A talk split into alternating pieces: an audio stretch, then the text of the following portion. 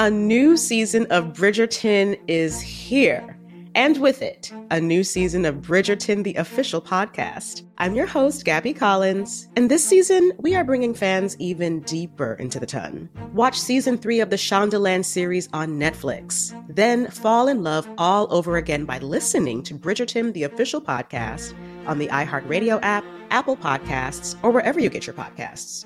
Subscribe to catch a new episode every Thursday.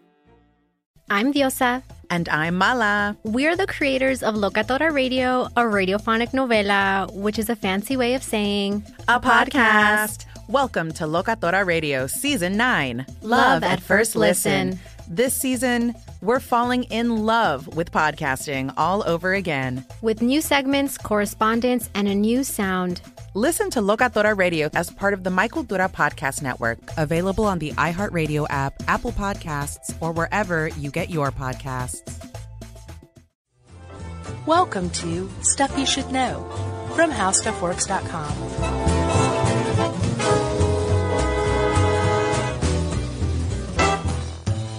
Hey, and welcome to the podcast. I'm Josh Clark. There's Charles W. Chuck Bryant. We both look like we're in some sort of fight club because our hair is equally short these days. Yeah, I got the, the summer buzz cut. Let's see your fingernails. You keep them trimmed? Uh, well, I chew the nails, you know. Yeah, I got mine trimmed too. Okay. Is that what, one of the rules of Fight Club? Yeah.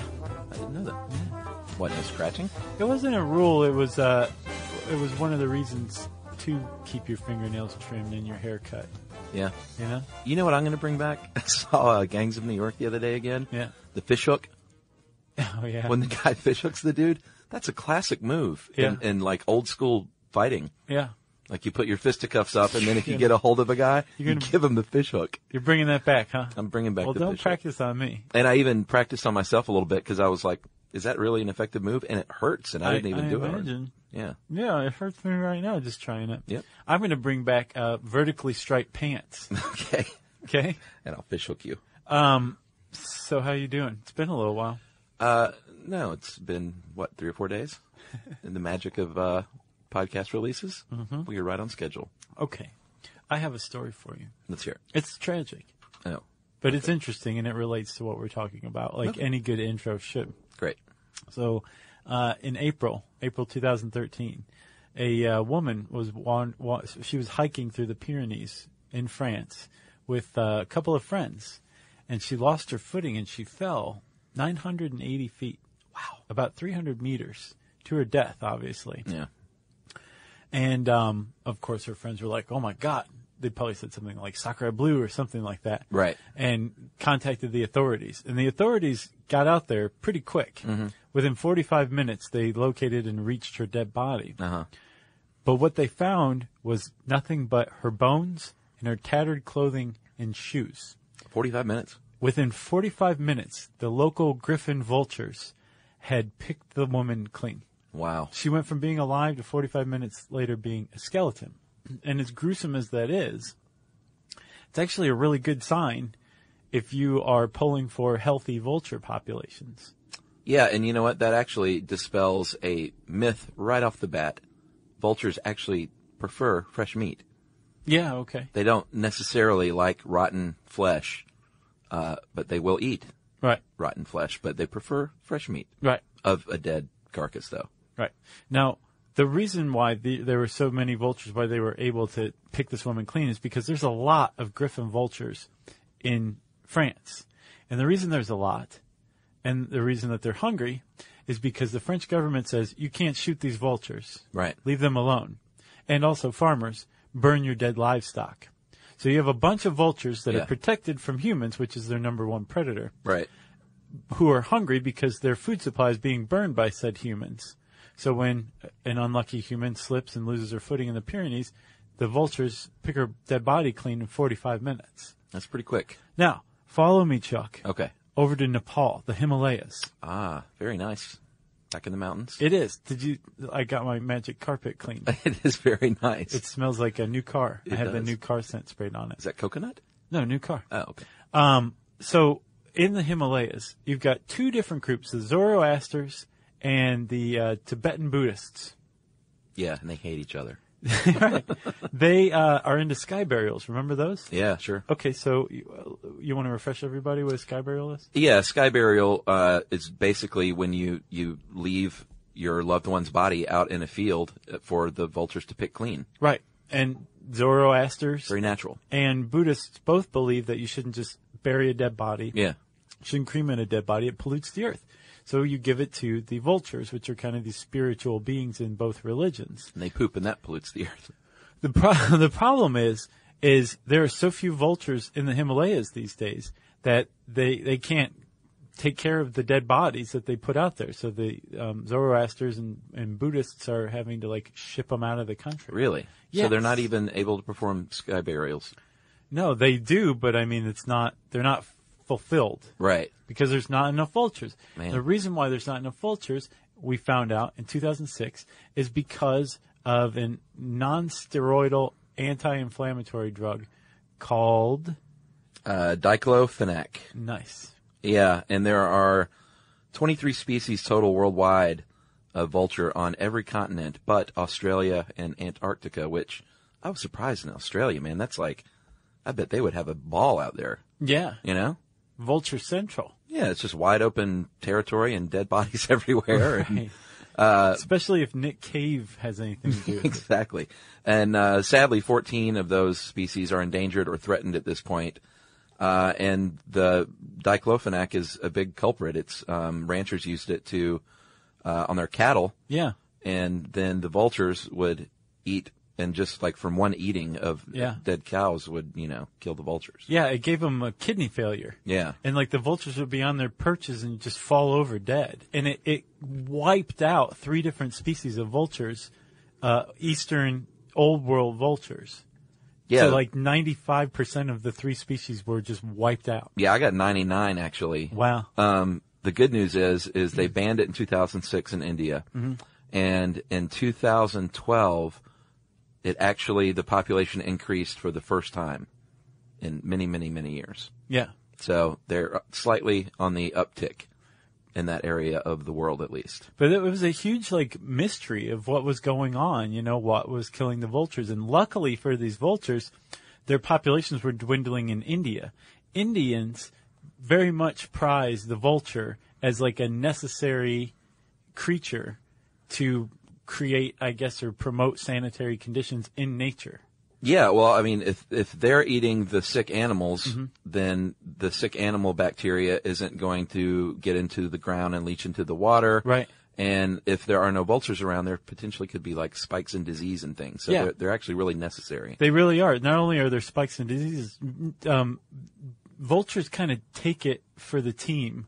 The team being the rest of the earth. Yeah. They step in and they intercede, like you said. Like if a, if there's a cow with some with anthrax or something, Sure. a vulture eats the carcass, but the vulture's digestive system is attuned to this uh, acidity level that will kill most, if not all, of whatever disease that cattle had, and so it breaks the chain of infectious diseases. Yeah.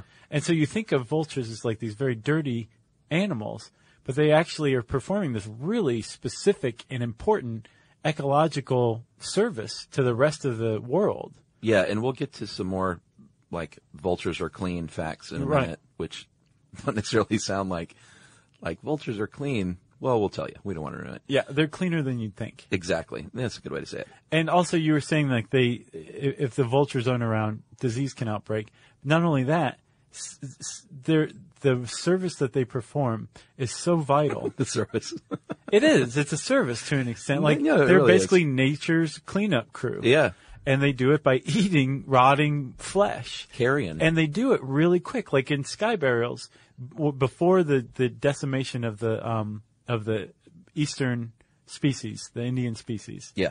Um, they could take care of a dead body in like 30 minutes. Yeah. 30 minutes. There's no other species that can do that.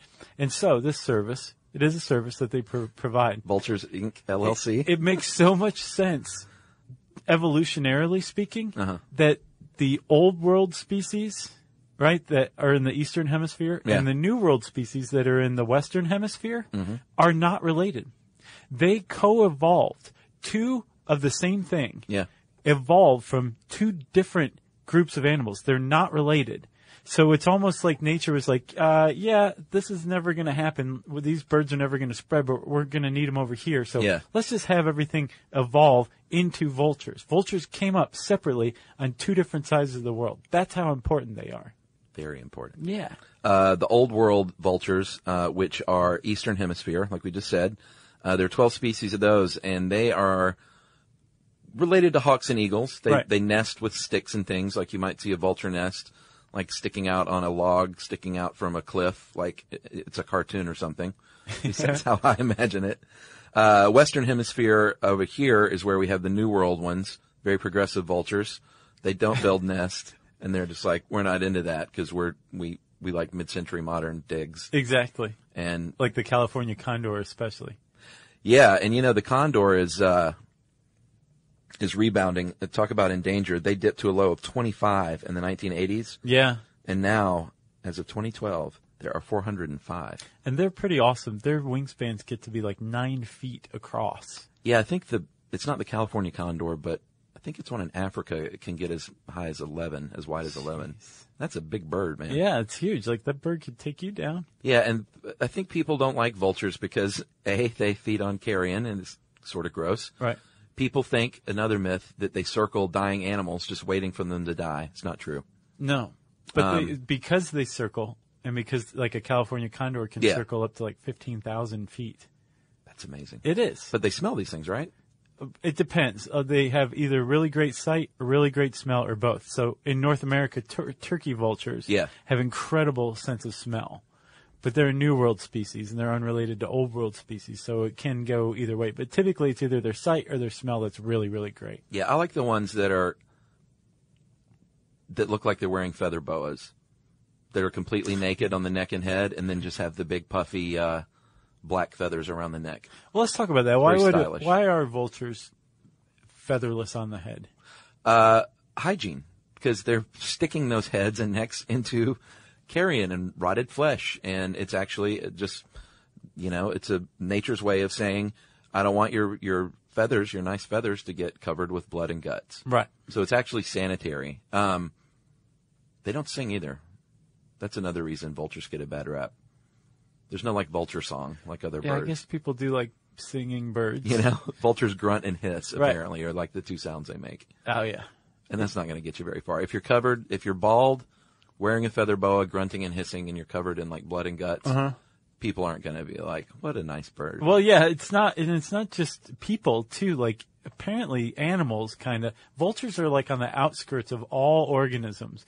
Like uh, they have no natural predators.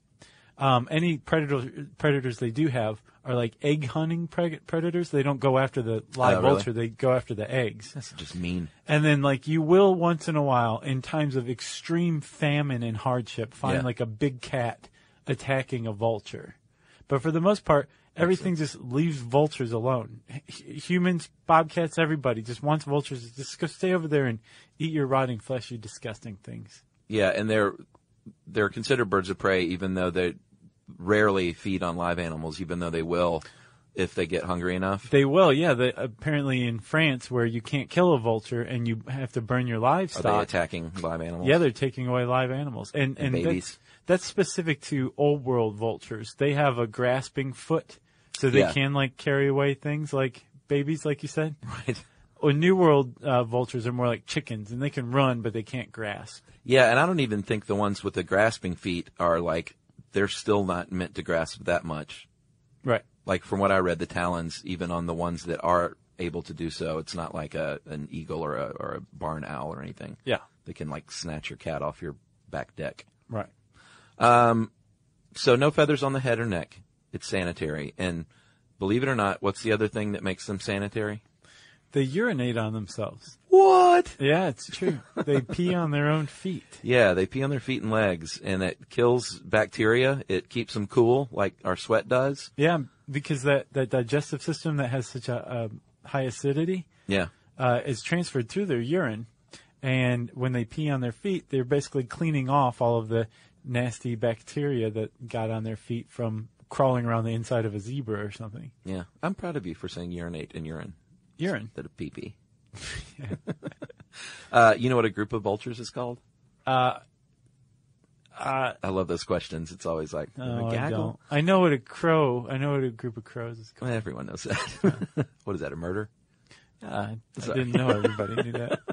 Uh, apparently, vultures have a lot of names. They can be a, a group is usually called a committee, yeah. which they're like we said, they're a uh, necessary service. Right. So that's a committee. Uh, a venue or a vault, and then when they're sounds familiar. the vault of vultures, Mm-hmm. when they're in flight, they're known as a kettle, which I thought was interesting. And when they're feeding, a group is known as a wake. Thank you, Jum. You're Yeah, probably so. Thank you for going off in the woods and doing your thing. yeah. All right, so I guess we should get to vulture vomit, as if we weren't grossed out enough by eating dead flesh and peeing peeing yourself. Yeah, because you're saying like they they they don't sing. They pee on themselves. Yeah. They they feed on dead animals. They'll eat your dead relative. They one other thing that vultures are very much noted for is vomiting in times of stress. Yeah. When they're freaked out, when they feel like they're being preyed upon, when they're startled, a vulture will throw up. It's called defensive vomiting. No, hold, hold on, hold on. I think now is a good time for a little message break. Okay, and then we'll talk about defensive vomiting. I promise. Okay.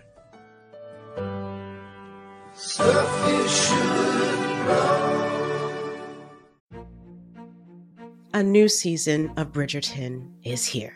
And with it, a new season of Bridgerton, the official podcast. I'm your host, Gabrielle Collins, and this season, we are bringing fans even deeper into the ton. Colin Bridgerton has returned from his travels abroad. Is betrothal written in the stars for the eligible bachelor? Meanwhile, the ton is reverberating with speculation of who holds Lady Whistledown's pen. We're discussing it all. I sit down with Nicola Coughlan, Luke Newton, Shonda Rhimes, and more to offer an exclusive peek behind the scenes of each episode of the new season. Watch season three of the Shondaland series on Netflix. Then, fall in love all over again by listening to Bridgerton, the official podcast, on the iHeartRadio app, Apple Podcasts, or wherever you get your podcasts. Subscribe to catch a new episode every Thursday. Something that makes me crazy is when people say, Well, I had this career before, but it was a waste. And that's where the perspective shift comes that it's not a waste, that everything you've done has built you to where you are now. This is She Pivots, the podcast where we explore the inspiring pivots women have made and dig deeper into the personal reasons behind them. Join me, Emily Tish Sussman, every Wednesday on She Pivots as I sit down with inspiring women like Misty Copeland, Brooke Shields, Vanessa Hudgens, and so many more. We dive into how these women made their pivot and their mindset shifts that happened as a result. It's a podcast about women, their stories, and how their pivot became their success. Listen to She Pivots on the iHeartRadio app, Apple Podcasts, or wherever you get your podcasts. Back to vomit. Yeah, when they when they throw up, they can, they Yeah. can get away a lot quicker. Yeah, like I just ate four pounds of cat meat and I just puked it up so I can fly out of here quickly. Exactly. So that's one that's one reason that avian uh, biologists think that they throw up defensively. Yes. The other one is this: it's a decoy. Uh, it's a present to the predator. Like, don't eat me, eat this.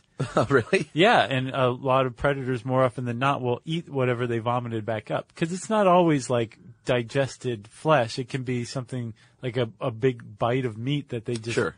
you know, chewed Yeah.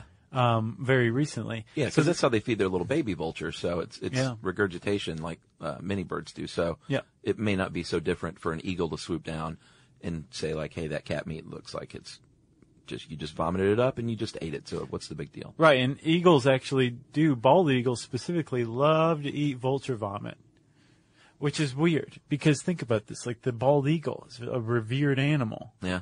but it's not bald, the vulture is. And the, it eats vulture vomit. Vultures do the vomiting. Yeah. It's like turning everything just on its head. You're anti-American. That is not true. Uh, so the other uh, cool thing, I guess you might say, about vulture vomit is it's actually a defense in that it's highly acidic. Like we're talking pH levels between one and two, which is more than uh, gastric and hydrochloric acid in our own stomach, and more corrosive than acid rain. So like that's some acidic vomit. Yeah, I mean, it's more corrosive than acid rain. It's like um, if you if you I guess poured acid rain on something though, you'd be like, you're gonna this will eventually do something to you, maybe. This is this is if you're a statue, this is going to harm you in 30 years. Well, we're talking pH levels. Yeah, I, You know. I remember acid rain kills fish in the acid rain podcast we did. So Yeah. I guess if a fish comes up and scares a vulture, it's in trouble. Or if you bought a goldfish and you filled up your little goldfish bowl with acid rain, it might it probably is not good for the fish. Or vulture vomit. that's true. The fish is in trouble. Point is, it's highly acidic, and uh, even more so than other uh, birds of prey and, and carnivorous birds. Yeah. So like the vultures kick it up a notch. So, and that's that's how the vulture doesn't die from eating bacteria that would probably kill other animals. So, Chuck, uh, that's also their um, their digestive juices are how they avoid getting sick eating things that would like kill you or me. Yeah, see, that's a good point because I think people probably wonder how can they eat all this like rancid disease and bacteria, rotted flesh. That's how the pH of their stomach. Most things can't that stuff. survive. Although they they aren't perfect killing microbe killing machines, you can find traces of say like anthrax spores in their stool after they eat infected meat. But for the most part, the fact that vultures eat things that may contain disease Yeah. have the ability to contain that disease and are naturally reviled by pretty much everything else under the sun and stay away from everything else, they are really great at breaking the chain of infectious disease in nature. Yeah, and endangered and threatened. So like, Be nice. be kind to vultures. yeah. I would encourage vultures if you're listening, learn a song or two. Wouldn't hurt. you know? Maybe uh, I'd like to teach the world to sing. There you go. That melts everybody's heart. Yeah. Uh, yeah, any carpenter standard. oh, for sure. Um, and also, if Maybe you- like one Christmas song just for the holidays. That's a great one. Yeah. Uh, if you have a problem with vultures still, hear me now. Vultures, in the absence of a healthy vulture population, there are still lots of rotting carcasses. More than there would be if the vultures were around. And where there's rotting carcasses, there's feral dog packs. And where there's feral dog packs, there's rabies. And dogs don't stay away from humans like vultures do. They attack humans. Rat populations blow up too when vultures aren't around. So, leave the vultures alone. Good point. I got one more little tidbit for you. Okay. Um, they're actually using vultures now in forensic science. Uh, in the Journal of Forensic Science International, they took a body out. Um, researcher uh, Catherine Katherine Spradley of Texas State University San Marcos. Oh, they have a body farm, remember? Yep, go Boko the cat. For Bo- real? Boko the bobcat. Excuse me. nice, me. okay. Um, and I actually had to look that one up. Yeah, I, I, Um, they have a body farm, like you said, and they recently took a body, dumped it out there uh, to see how long it would take vultures to skeletonize it and distribute the remains, because basically their aim is to see how long it takes vultures to discover a body, how long it takes the vultures to skeletonize it, how far they will distribute the parts, uh, what they do and don't eat, because essentially when you find a body in the woods, sometimes it can be ravaged and you don't know, like, why are there no bite marks? Who ravaged this body? Oh, How yeah. long has this body been here? That's great. Why are we finding body parts all over the place? Is this some kind of sicko Mm-hmm. that's like tearing these bodies to pieces?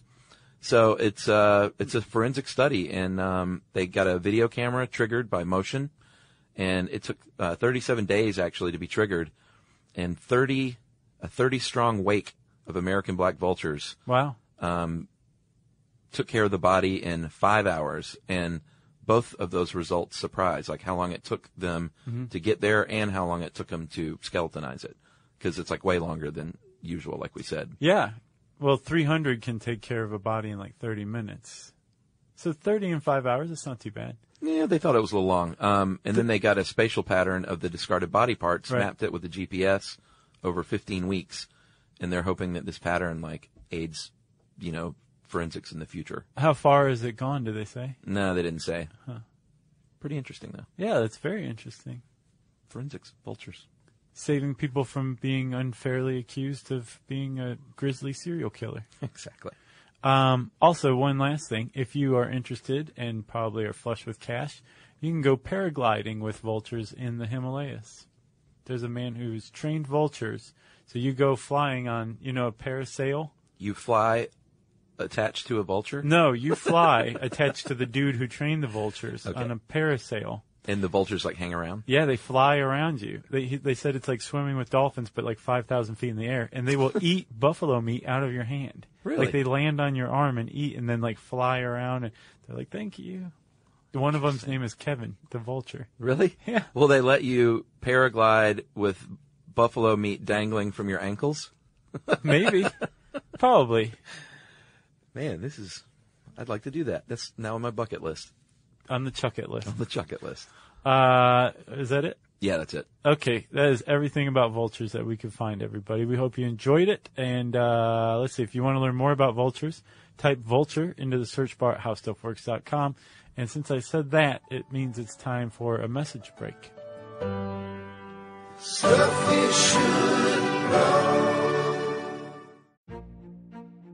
A new season of Bridgerton is here.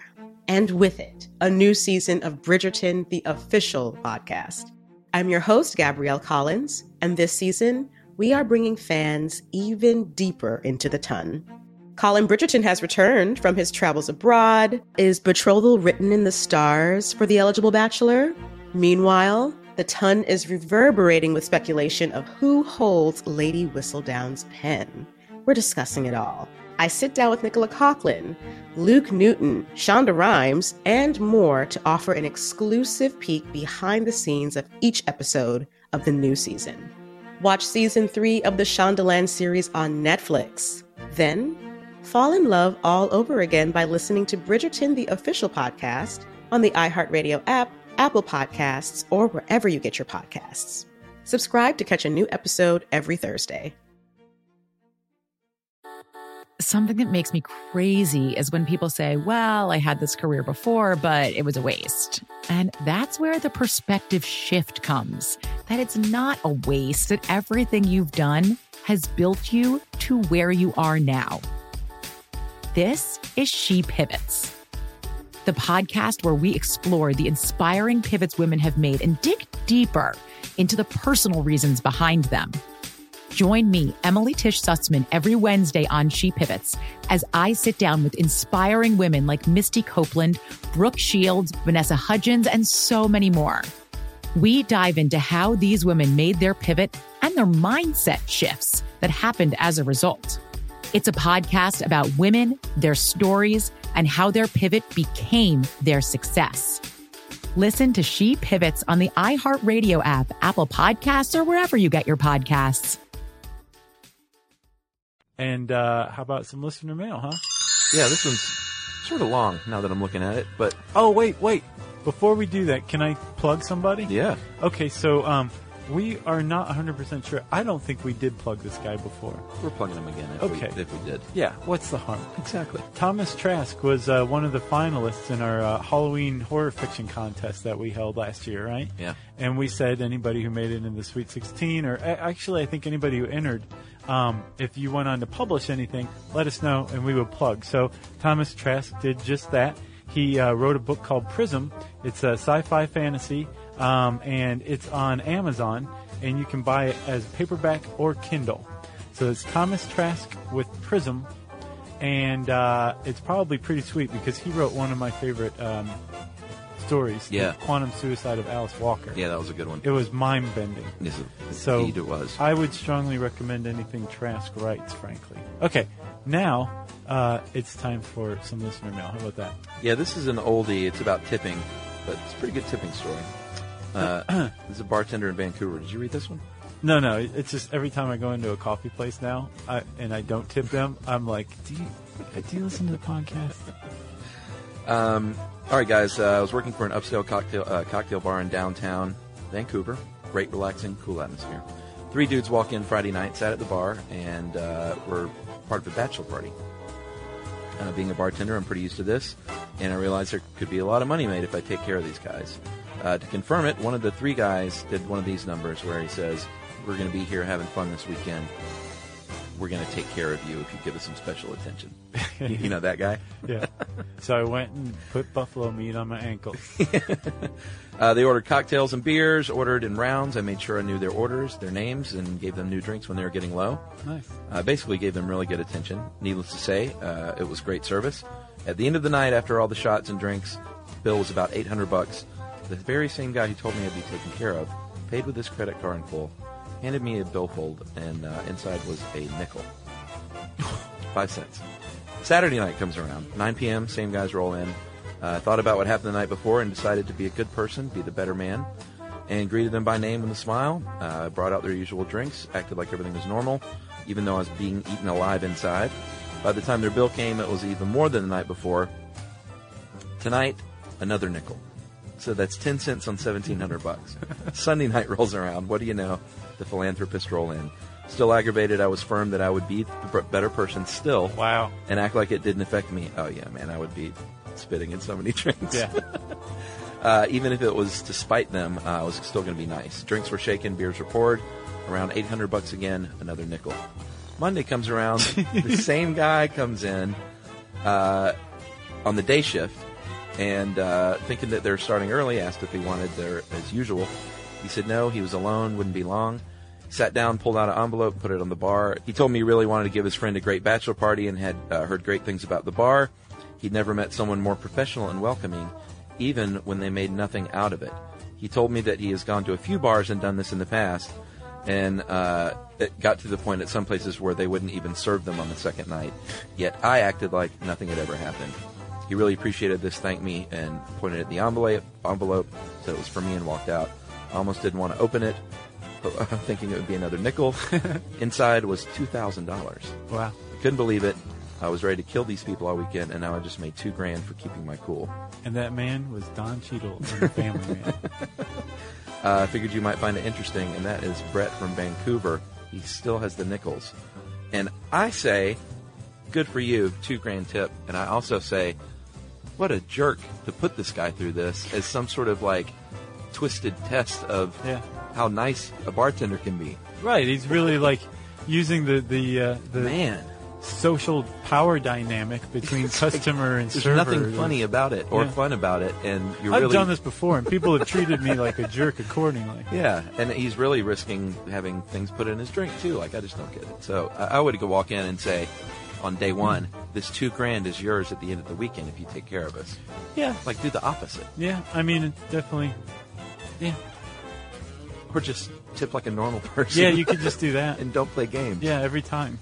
All right, Yeah. that's my tipping story. That's Brett. a good. It's a good story. yeah. Um. Good for you. What was the name of the guy? Uh, Brett from Vancouver. Way to go, Brett. Um, if you have a good story about how somebody mistreated you and then treated you well in the end, but you're not still sure if that made up for everything, we want to hear that story.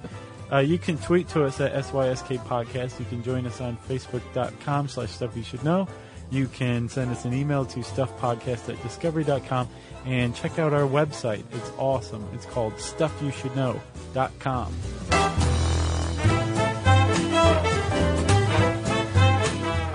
For more on this and thousands of other topics, visit howstuffworks.com.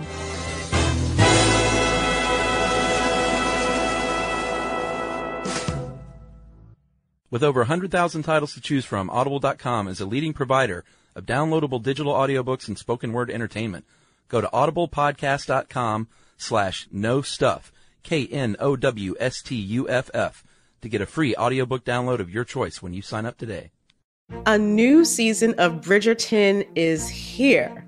And with it, a new season of Bridgerton, the official podcast. I'm your host, Gabby Collins, and this season, we are bringing fans even deeper into the ton. Watch season three of the Shondaland series on Netflix. Then fall in love all over again by listening to Bridgerton, the official podcast, on the iHeartRadio app, Apple Podcasts, or wherever you get your podcasts.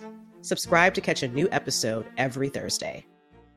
I'm Diosa. And I'm Mala. We are the creators of Locatora Radio, a radiophonic novela, which is a fancy way of saying a, podcast.